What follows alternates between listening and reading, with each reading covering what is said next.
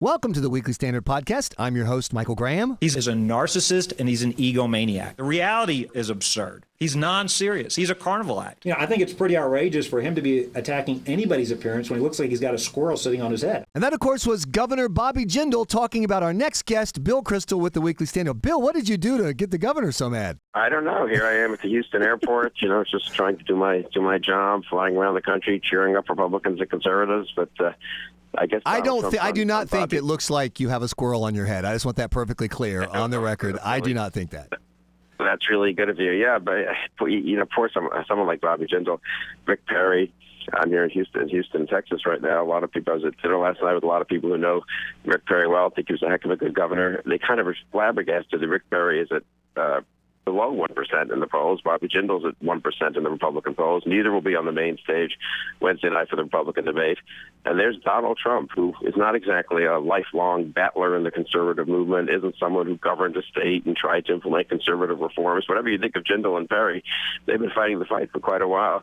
And there comes Trump, 32%, and they're both at 1%. And you're in the airport in Houston. You just gave a speech. What was, I assume you chatted with the folks who gathered there about the race. What do they have to say about Donald Trump, about the GOP field in general?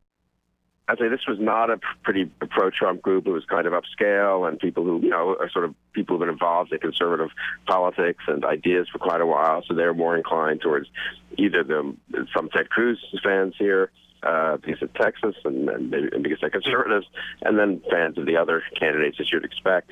But there was a surprising amount, not surprising, I'd say there was a large amount of what we found, and we've talked about this before, I found in the Weekly Standard poll too. People who say, I'm not for Trump, but you know what? I'm glad he's in the race. And he's shaking things up, and I'm sick of the Republican establishment, sick of the Republican congressional leadership, and disappointed even by the Republican campaigns.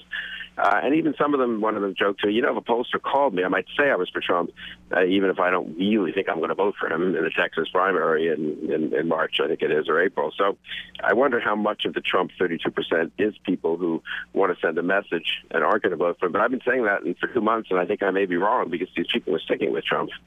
Well, one reason they're sticking with Trump is they're waiting for somebody to give them another alternative. And as you know, Bill, I am not a big Donald Trump fan. In fact, I have signed a pledge that if Donald Trump is a nominee, I'll be voting for Deez Nuts, the 15-year-old kid who got his who's registered to run for president.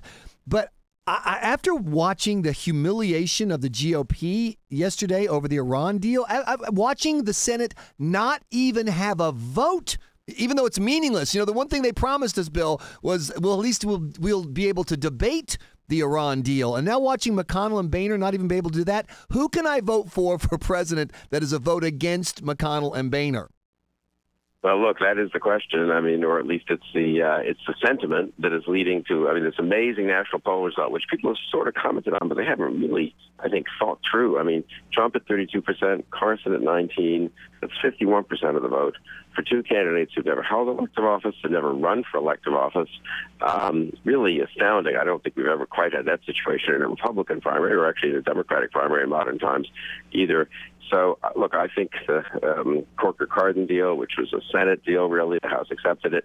Mitch McConnell accepted what the Senate Foreign Relations Chairman, Bob Corker, wanted to do, which was allegedly going to guarantee a vote and work out a situation where Congress would really have a chance to deliberate. They instead worked out a situation where the Senate folded in about, you know, where Harry Reid just said, tough, we got 42 votes. We're not having a vote on final passage. Obviously, the cloture vote is, in effect, the final passage vote, and everyone took a position on it. So you can still, I think it's going to be perfectly legitimate. I say this, argued this in the editorial this morning, very legitimate for Republicans to say the Democrats are the party of the Iran deal.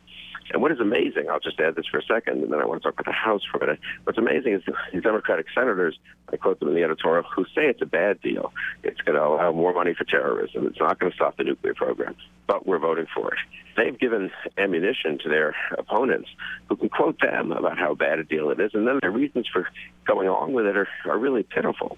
So I think politically this is around the Democrats' neck, despite the Republican leadership's, you know, I don't know what exactly, ineptness or just kind of complacency or just unwillingness to fight. Now, what happened in the House is interesting.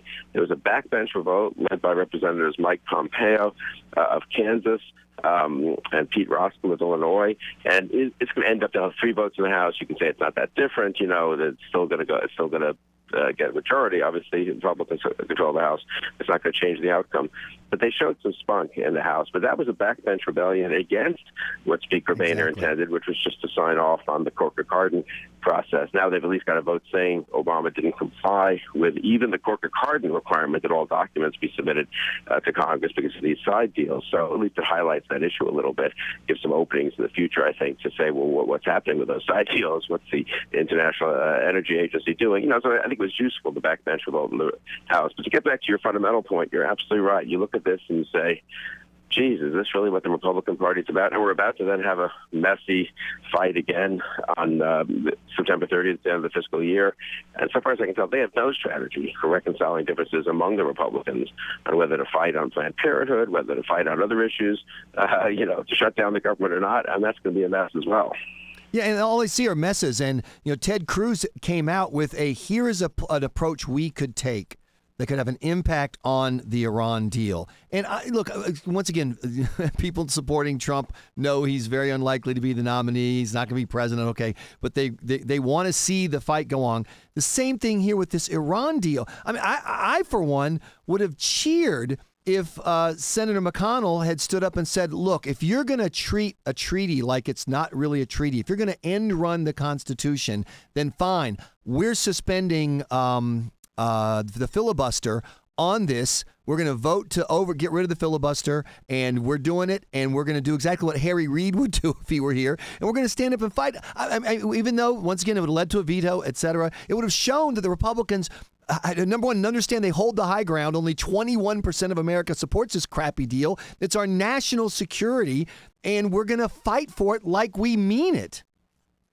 No, I really agree. I got an email yesterday from a friend who's a pretty establishment Republican type, isn't into Tea Party, rabble-rousing much. And he asked, why isn't McConnell suspending the filibuster for this one vote, for something that's in effect a treaty, which the administration refuses to submit as a treaty? This would be enough of an emergency to say on this vote, we'll override the judicial rules.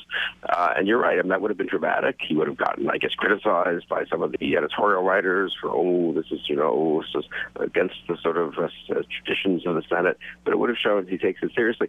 One senator proposed to McConnell, I know, okay, if they're going to filibuster, let's make them filibuster. Let's go to the floor and make them speak for the next week, but that's the way it would have to. In the old days, they would actually, if they're going to filibuster a bill, you've got to hold the floor, and that means having a senator speaking at all times.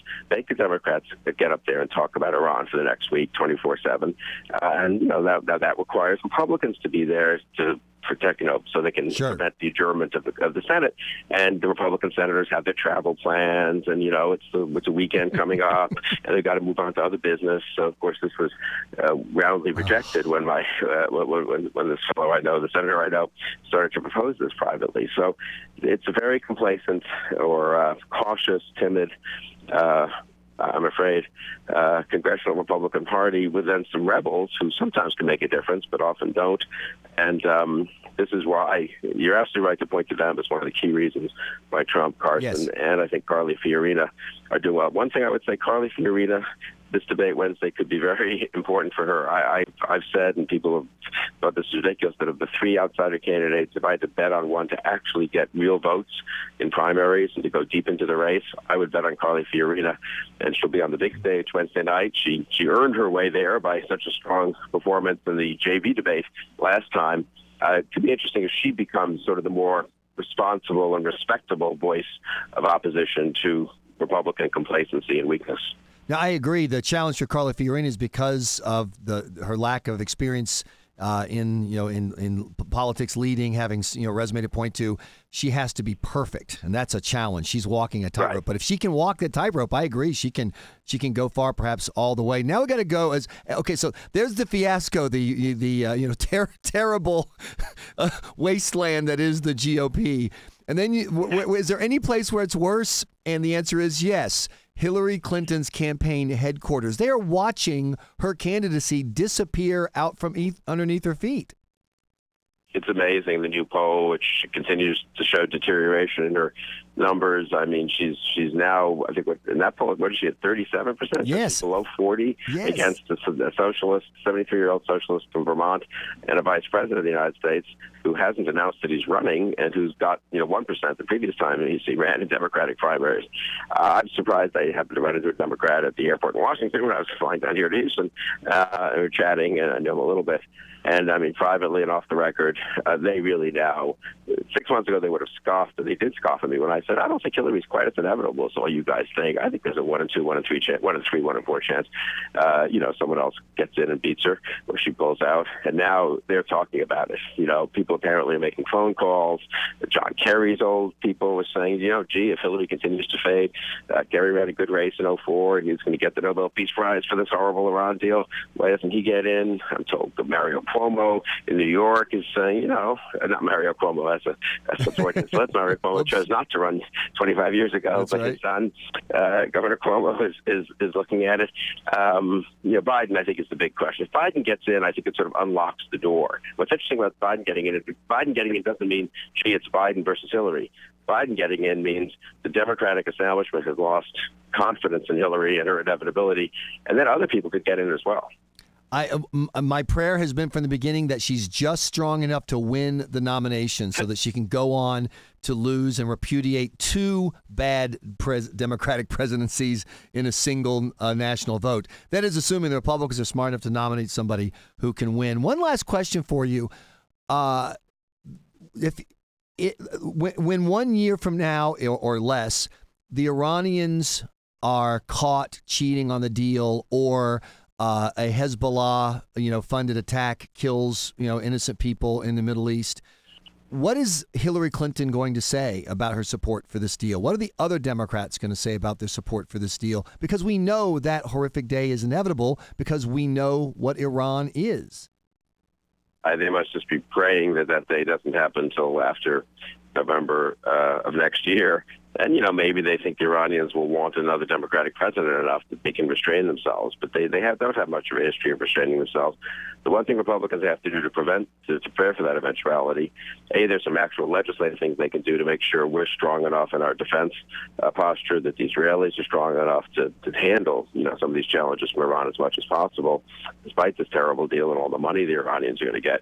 Republicans can't let up, though. They have to keep talking about this, because if something happens in September or October of next year, Republicans can't suddenly pop up and say, hey, remember us? We were against that deal. They need to be spending the next year explaining that this is unfortunately going to work out very badly, and it was entirely a deal that was, of course, imposed by a Democratic president and supported only by Democratic senators and representatives. And what an irony that here we are on the 14th anniversary of the 9/11 attack. Can you imagine going back 14 years, Bill, and saying to people that Hillary Clinton is going to be pushing a deal to give $100 billion to the terror regime of Iran and allowing them to legitimately become a nuclear power? I mean, it is a sad day, and I really do feel that. I mean, you and I were talking about this before we just came on the air. From a partisan point of view, I think the Democrats will pay a price for this, and we can criticize the Republican leadership. But from an American point of view, I mean, to have this becoming the policy of the nation, at least for the next 15 months or so, on the anniversary of 9/11, the world's leading state-sponsored terror, a regime that had actual ties to al-Qaeda, that permitted some of the al-Qaeda terrorists who were involved in 9/11 to transit through Iran. It has subsequent ties with al-Qaeda. It has American blood on its hands in Iraq. It's depressing, honestly. And on that chipper note, we will thank you and the squirrel on your head for joining us today, Bill Kristol, at the Houston airport. Hey, thanks, Michael. You've been listening to the Weekly Standard podcast. Please be sure to check weeklystandard.com regularly for podcast updates. I'm your host, Michael Graham.